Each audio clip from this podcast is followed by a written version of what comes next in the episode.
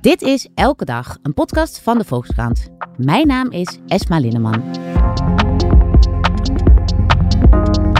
Sinds 2020 probeert de overheid de gezinnen die getroffen zijn door de toeslagenaffaire terug te betalen. Maar dat is nog steeds niet in alle gevallen gebeurd. Waarom duurt het zo lang en welke impact heeft dat trage proces op deze gedupeerden? Hoe kan het beter? Ik praat hierover met verslaggevers Yvonne Hofs en Charlotte Huisman. Charlotte, ik begin eventjes bij jou. Want uh, nou ja, die toeslagenaffaire gaat om ouders die door de Belastingdienst ten onrechte werden bestempeld als fraudeur. En vaak hoge geldbedragen moesten terugbetalen en daardoor vaak diep in de schulden raakten. Uh, om hoeveel mensen gaat het nou uiteindelijk? Er hebben zich bij het loket van de overheid 67.000 uh, mensen aangemeld. Maar lang niet allemaal bleken uh, gedupeerd. 32.000 daarvan heeft de overheid na een lichte toets uh, gezegd: dit zijn gedupeerden van de toeslagenaffaire. 32.000 mensen ja. dus, ja. En is die groep of categorie nog uitgebreid of is dat... Uh, dit, dit, zijn de ouders. En je hebt daarnaast ouders, nog ja. de, de, de ex-partners, de kinderen en Precies, weet ik wat. Ja, dat, dat staat hier los van. En ik begreep dat de aanmeldprocedure die loopt 31 december af. Klopt dat? Ja, dat, dat klopt. De Tweede Kamer had eigenlijk gevraagd aan uh, de minister van... joh, uh, kunnen we dat niet uh, uitbreiden, iets, iets verlengen? Maar staatssecretaris Aukje de Vries heeft gezegd van... ja, nee, dat ga ik niet doen. 31 december is de laatste mogelijkheid om ja, je aan te melden. De deadline. Of ja, je moet precies. wel een hele, hele, hele uh, goede reden hebben waarom je de afgelopen drie jaar uh, nog niet bent gekomen. En welk ambtelijk apparaat is er nou uiteindelijk mee ja, gemoeid of verantwoordelijk voor om deze mensen um, ja, terug te betalen? Of... Ja, dat is de, de uitvoeringsorganisatie UHT, hè, Herstel Toeslagen, is daarvoor opgetuigd in 2020. Die uh, doet uh, eerst die lichte toets en daarna uh, beoordeelt hij hoeveel geld de ouders onterecht hebben moeten terugbetalen aan de Belastingdienst. Dus die, die is aan de gang met deze 32.000 ouders. Ja, en dan is er dus nog een commissie werkelijke schade. Ja. En die volgt weer na die toets ja, van. Niet alle ouders, ja. ja. niet alle ouders uh, gaan verder. Dus ongeveer 10% van, van de gedupeerden gaat daarna naar de commissie werkelijke schade. Daar liggen nu pak een beet 2800 verzoeken. Ja. en, en dat gaat echt ongelooflijk traag daar. Ja, want ik las volgens mij een stuk van jou iets van drie per ja, week. Ja, dat is ja, bij dat lange is, na dat niet genoeg. Is, dat hè? is natuurlijk nee. absurd. Ja. Uh, Yvonne, jij uh, uh, schreef eerder over die uitvoeringsorganisatie Herstel Toeslagen. En ja, daar is het eigenlijk een behoorlijke chaos, begreep ik. Wat, wat is daar aan de hand? Nou ja, chaos, chaos. Kijk, het punt is, ze kunnen het gewoon niet aan. Ja. de, de aanvragen, met name nadat... Um, vlak voor de val van het vorige kabinet. Dus dat is volgens mij, was het januari, december 2021. Januari 2021. Janu ja, het is in december werd hier de kasthuisregeling aangekondigd.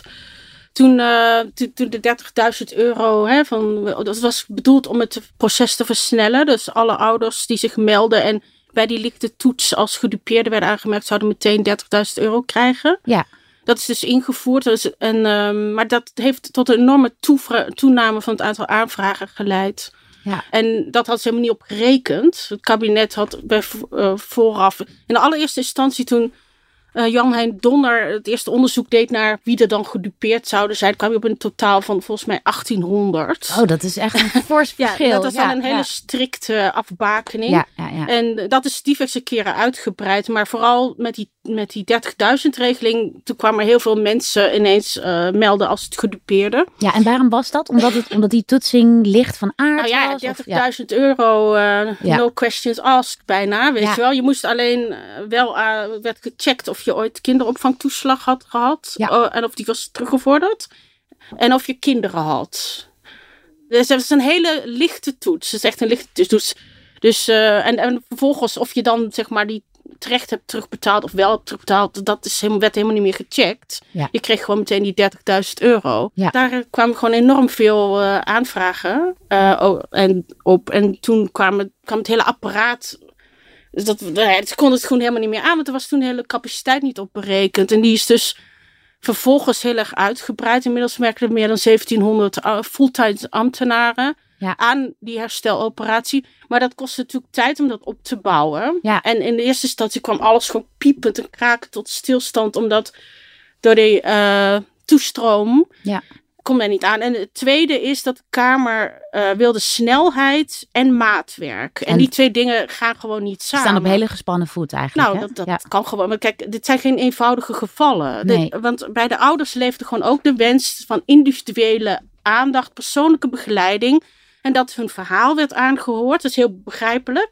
En ook dat al hun punten, want ze hebben diverse problemen, huisvesting, zorgen over de kinderen die natuurlijk schade hebben opgelopen. Al die dingen wilden de ouders graag hulp bij. Maar dat, Ja. moet, dat vereist is enorm arbeidsintensief. Dan moeten ook de schuldeninventarisatie, weet je, van, van alle schulden die die mensen hebben. Dus dan moeten gemeentes en nou, het moet allemaal worden uitgezocht. ja, er zit heel veel dus elk papierwerk dossier, bij. Ja. in principe van wat meer mensen die eh, niet de hele licht gevallen, maar er zijn heel veel mensen met veel eh, gevolgen. Dat moet allemaal worden uitgezocht en dat, ja, dat kost gewoon giga veel tijd. Ja, ja. Dus ehm, per persoon. En, eh, dus je, en aan de andere kant moet, wil de Kamer het helemaal snel, snel, snel. Maar het kan gewoon niet allebei. Dus of je moet eh, heel, veel, gewoon heel veel geld geven zonder vragen. Ja. Maar meer dan die 30.000. Want de Dat vonden veel mensen ook niet genoeg, hè? gevallen Ja. hebben gewoon meer schade dan 30.000 euro. Ja. Alleen, toen werd ook in de Kamer gezegd, ja, maar het gaat niet alleen om geld. Het gaat ook om persoonlijke erkenning. Ja. Er moeten dus wel degelijk persoonlijke gesprekken eh, gevoerd worden om recht te doen. Tenminste, Ja. zo werd dat ervaren. Omdat die mensen echt onrecht hebben ervaren. En nou, die, willen een verhaal gewoon- kwijt. Precies, en die ja. willen ook gewoon specifiek, met alle specifieke problemen, Ja. eh, graag hulp. Dus, en de een heeft weer net wat anders dan de ander. Nou, de spanning die jij beschrijft is eigenlijk die tussen snelheid en maatwerk. Ehm, Charlotte, jij hebt hierover ook een interview gehad met de nationale ombudsman Mhm. Reinier van Zutphen. Zag hij een patroon van fouten die worden gemaakt als het gaat om ja, eh, het schadeloos stellen of eh, het helpen van mensen die gedupeerd zijn? Ja, dat zag hij. Hij heeft ook de, de eh, aardbeving eh, in Groningen en de watersnood in Limburg. Nou, ja, al die, Ja, die, het die allemaal verschillende groepen kloppen er bij waarbij hem burgers aan. Ja. eh, geld willen na geleden schade van de overheid. En hij zag daarin wel een patroon dat ook bijvoorbeeld, dat zie je ook bij deze affaire, dat de, de overheid dan te snel begint met een apparaat opzetten voordat, zoals Yvonne beschreef, duidelijk is over hoeveel eh, mensen het eh, gaat en, en hoe dat allemaal gaat lopen.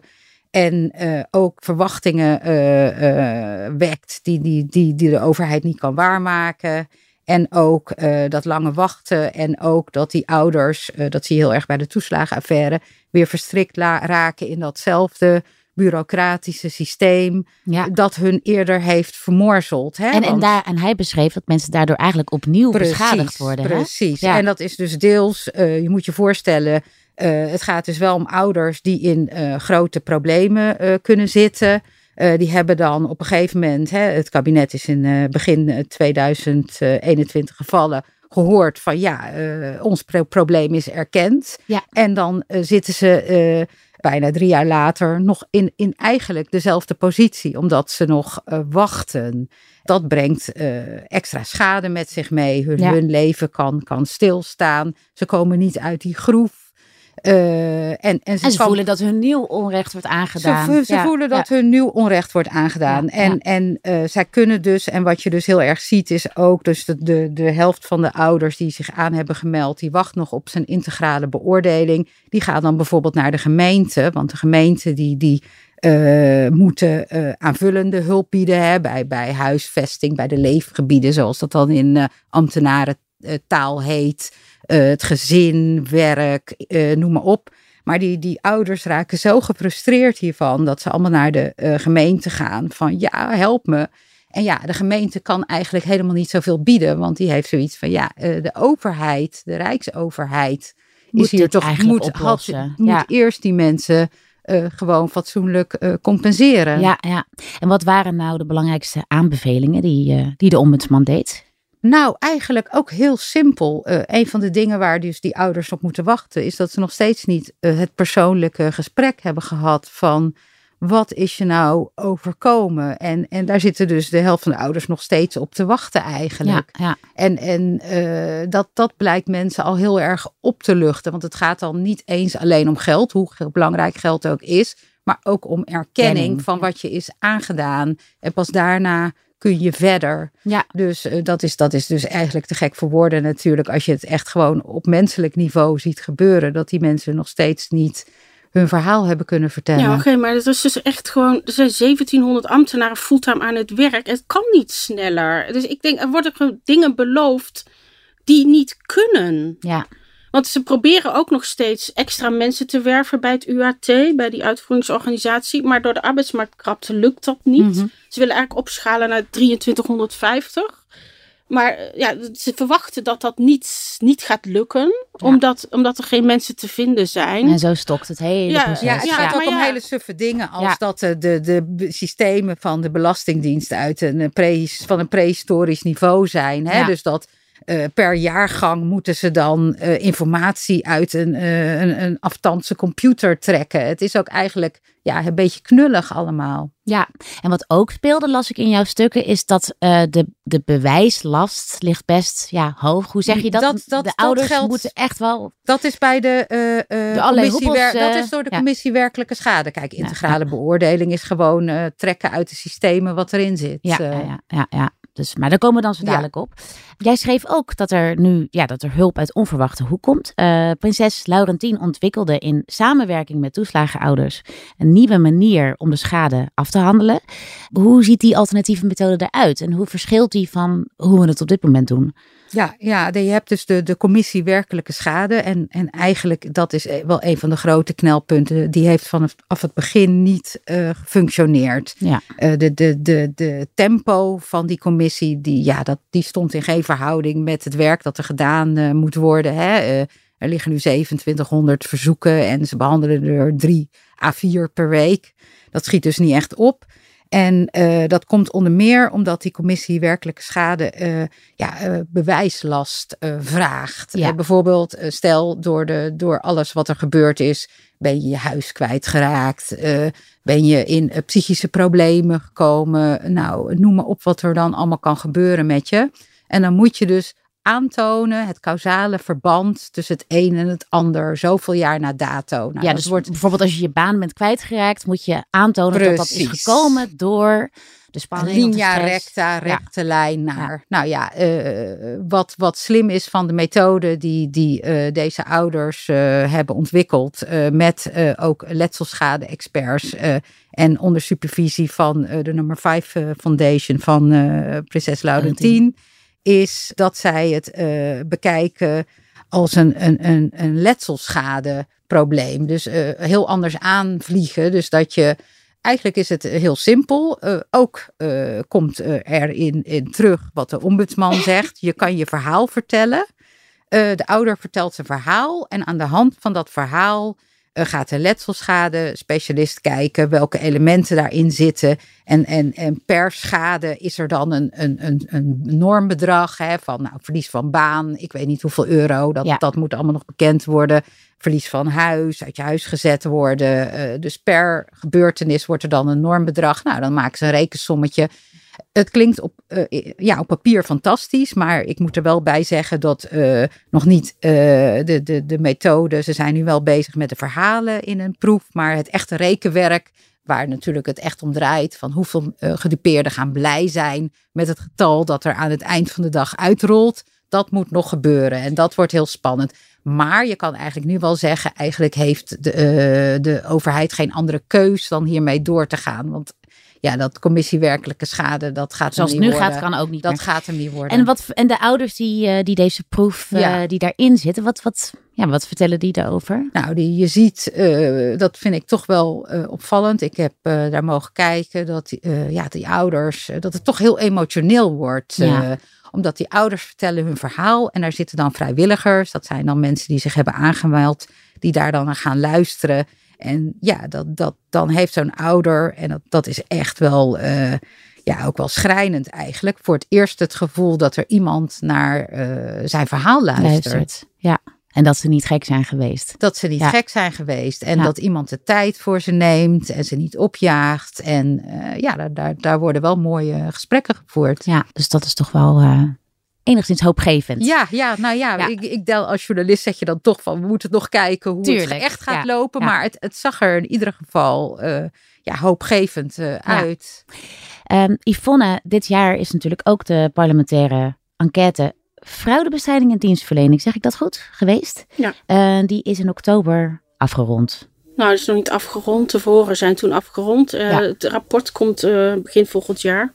En wat verwacht je? Wat, wat, wat, wat is het beeld wat we nou eigenlijk hebben meegekregen van deze enquête? Ja, het, het, is, het beeld wijkt niet heel sterk af van wat al voor, of, bij die verhoren. Er zijn eerder een parlementaire verhoorcommissie, ondervragingscommissie. Dat is een iets softere variant dan een parlementaire enquête, maar die dook er ook al heel erg in. Het idee was bij die eerdere verhoorcommissie, was, ging het heel erg over de rechtspraak, over bewindspersonen, over ambtenarij, over de Belastingdienst, de fouten die daar gemaakt zijn. Maar eh, kritiek op dat rapport was wel dat de Tweede Kamer heel weinig naar zijn eigen rol keek. Ja. En de hoop is nu wel dat het nu wel gebeurt. Dat tenminste, het is wel een beetje. Het is een Tweede Kamercommissie die dat rapport moet schrijven. Ja. Maar in de verhoren kwam wel heel duidelijk, en ik vond dat dat al bij die eerste ondervragingscommissie ook al zo was, maar dat, dat de politiek wel de- echt, echt eigenlijk de hoofdrol, hoofd, eigenlijk wel de hoofdschuldige is bijna. Ja, Eh en ook van hele zware verantwoordelijkheid draagt. En politiek bedoel ik echt de Tweede Kamer ook. Ehm, omdat die, ja, die waren zo gefocust op fraudebestrijding. Dat er geen ruimte werd. In het politieke klimaat was zodanig dat ook bij de Belastingdienst. op de ministeries van Sociale Zaken en Financiën. waar het beleid werd geïmplementeerd. en bij de gemeente. die dus zeg maar uit, uitkeringsfraude moeten Ja. controleren. dat daar eh, gewoon de sfeer was. Vrouw, eh, alles moet. fraudebestrijding, fraudebestrijding, fraudebestrijding. voor fraude. alles. Ja, Ja, en dat er dus gewoon geen, geen ruimte was voor clementie daardoor. Ja. Of geen ruimte voor ehm, kijken van, oh, is dit hè, om, eh, een tweede kans? ja, en kleine fouten werden keihard aangepakt. Ja, dat had niemand door, lijkt Ja. het wel. Dat, kwa- maar eh, hoe dat dan en daar, daar de praktijk uitpakt, alle signalen bereik, kwamen niet door die, die, die, die, ja, die kleilagen heen. Want het, het er was echt aan de top was dat van fraudebestrijding, fraudebestrijding, fraudebestrijding. Er werden wel wat signalen, af en toe zwakke signalen, afgegeven naar boven van het gaat niet goed zo. Ja. Bijvoorbeeld bepaalde belangstellingambtenaren die zagen dat het fout ging. Rechters, de Rotterdamse rechtbank heeft op een gegeven moment een aantal keren ouders in het gelijk gesteld. Maar dat werd door de Raad van State dan, dan weer weer van tafel. teruggedraaid. Nou, en al dat soort dingen. Dus er steeds zaten heel veel. Uiteindelijk kwam die druk vanuit de Tweede Kamer. Ja. En dat kwam onder meer naar de aanleiding van de Bulgarenfraude. Was er zo'n klimaat. En ook natuurlijk een rechtskabinet met VVD die heel erg eh, daarop zaten van eh, ja, we willen uitkeringsfraude. Dat is gewoon eh, keihard aanpakken. En, da- en, en ja, daardoor was, het- werd er door heel weinig mensen in de lagere overheden en ambtenarij ruimte gevoeld om Omdat dat gewoon zijn. echt de norm was. Ja, hè? zij hadden het gevoel ja. van als wij dat niet doen zo, dan worden Ja. wij daarop afgerekend door onze meerdere of door de politieke bazen. Snap of het, door de, ja. de, de top van het ministerie. Ja. En wat, wat verwacht jij van dat rapport? Je zei dat komt in januari uit. Eh, waarschijnlijk februari. Oh, februari. Dat Ja. komt in februari uit. Ja, Wat verwacht jij daarvan? Ik Ehm. hoop dat de Tweede Kamer lef genoeg heeft om zichzelf te bekritiseren. Ja, ja, Maar eh, ja, en ik ben wel heel benieuwd naar de aanbevelingen. ja. Want ik zie dagelijks in de Tweede Kamer hoe dat gaat. En die druk om op de waan van de dag te reageren is zo sterk. Hmm. Dat ja, ik ben bang dat als er aanbevelingen staan om het anders te doen, dat het toch niet wordt opgevolgd in de praktijk. Omdat gewoon de politieke realiteit toch is dat men heel erg reageert op, eh, nou ja, op lobby en op mediaberichten, op, op, op ja, nou ja, goed, wat, wat, Wat, wat, we toen ook hebben gezien natuurlijk. wat, met de Bulgare fraude waarmee het begon. Ja. goed valt en wat, Ja. wat niet populair is. ja, en we hebben natuurlijk eh, misschien een nieuw kabinet tegen de tijd dat die aanbevelingen... Ja, maar dat, dat maakt niet zo heel veel uit. Want Nee? kijk, op zich, eh, ik zie zelfs de VVD, ik bedoel, Henk Kamp is een onverbeterlijk figuur. die, die zat bij die verhoren en die bleef gewoon volhouden. Rutte en Kamp van ja, niks mis mee. Ja, dat was het maar dieptepunt, ik, denk ik, hè, van ja, alle verhoren. Ik ja. denk dat, dat, er, dat er bij de fractie wel iets meer zelfreflectie is. En bovendien, ja, er zit toch. Uh, NSC.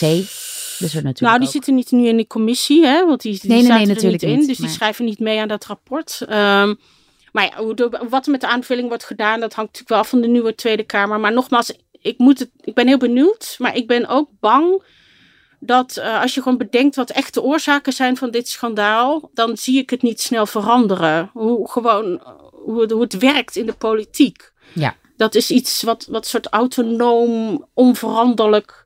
Ja, dat zijn om, om de vier jaar verkiezingen en dan is- het toch weer. Want, kijk, eh, één ding wat je, wat je nu wel ziet, gaat nu. Dit hele schandaal komt voort uit overmaat aan wantrouwen. En eh, burgers die een klein foutje maakten, die werden niet meer gehoord. Die konden zich niet verdedigen. Ja. Maar nu gaat het helemaal de andere kant op. En dan is het zeg van ja, alles moet uit op basis van vertrouwen. En nou, eh, weet, dat weet je nu al. Dat over tien jaar weer een enorm we fraudeschandaal. En dan gaan we ja. weer doorslaan. Dus men gaat nooit in het midden zitten. Je moet gewoon En dat komt volgens jou ook door die waan van de dag waar de politiek door bevangen Ja, is. nou, kijk, op zich, ik denk, kijk, iets doen aan fraudebestrijding. Naar mijn idee is fraude, dat, dat er gefocust werd op dat er fraudebestrijding plaatsvond, is niet de kern van dit probleem, van het schandaal. Nee. De kern van het schandaal is dat mensen die vervolgens verdacht werden, geen kans kregen op weerwoord. Ja. En het alles of niets Precies, ja. principe. Dus dat er niet eh, gewoon gezegd van, oké, je hebt... Want er, er zit een enorm verschil tussen mensen die echt tienduizenden schulden eh, eh, euro's bewust hebben opgelicht, de overheid, die er gewoon zijn, hè? Die Ja. zijn er gewoon, ouders die dat gedaan hebben.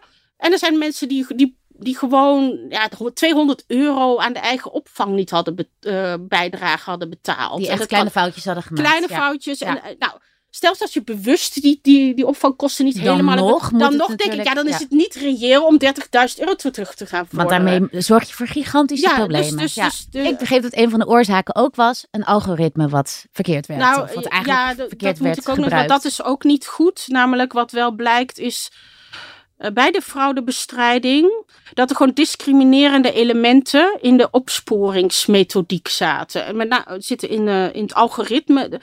De Belastingdienst heeft beperkte capaciteit. Alle inspectiediensten, opsporingsdiensten, handhavingsdiensten hebben beperkte capaciteit. Ja. Dus eh, men wil graag gericht spo- opsporen. Hè? Dus kijken naar mensen die, eh, zeg maar, waar het meeste risico op fraude is en daarop focussen. Ja. Dat is veel efficiënter Ja. dan iedereen controleren, want dat kan niet.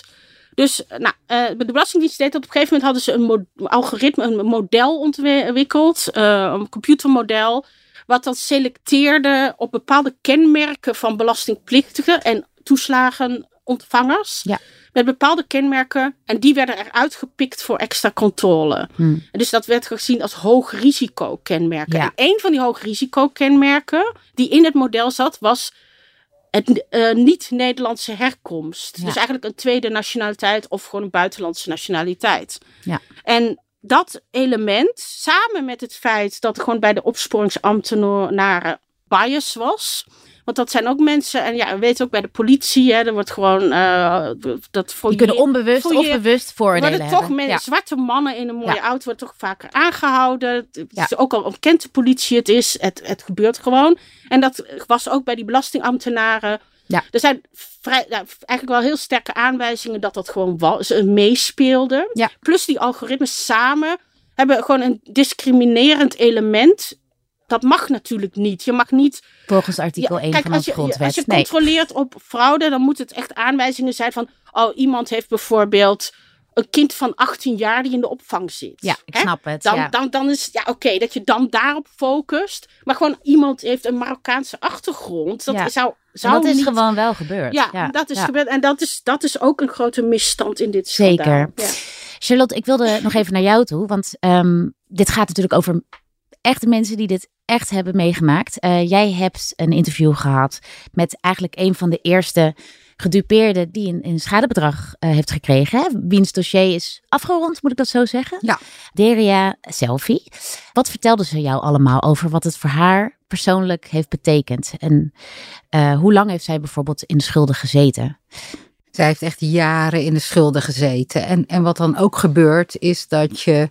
Het wordt deel van je identiteit dat je, dat je gedupeerd bent. Hè? Ja. Je, je eh, sociale leven. Eh, zij, zij is ook een van die, die twitterende toeslagenouders, die dan met elkaar een soort gemeenschap vormen. Die gaan met elkaar om. Eh, maar op het moment dat zij klaar was, gebeurden er gewoon heel veel dingen. Dan dan de, de mensen met wie je al die jaren dan je leed hebt gedeeld, die, die, ja, die kijk je dan toch anders aan, vertelde zij. En zij ging ook denken, waarom ik wel en, en zij nog niet. Ja.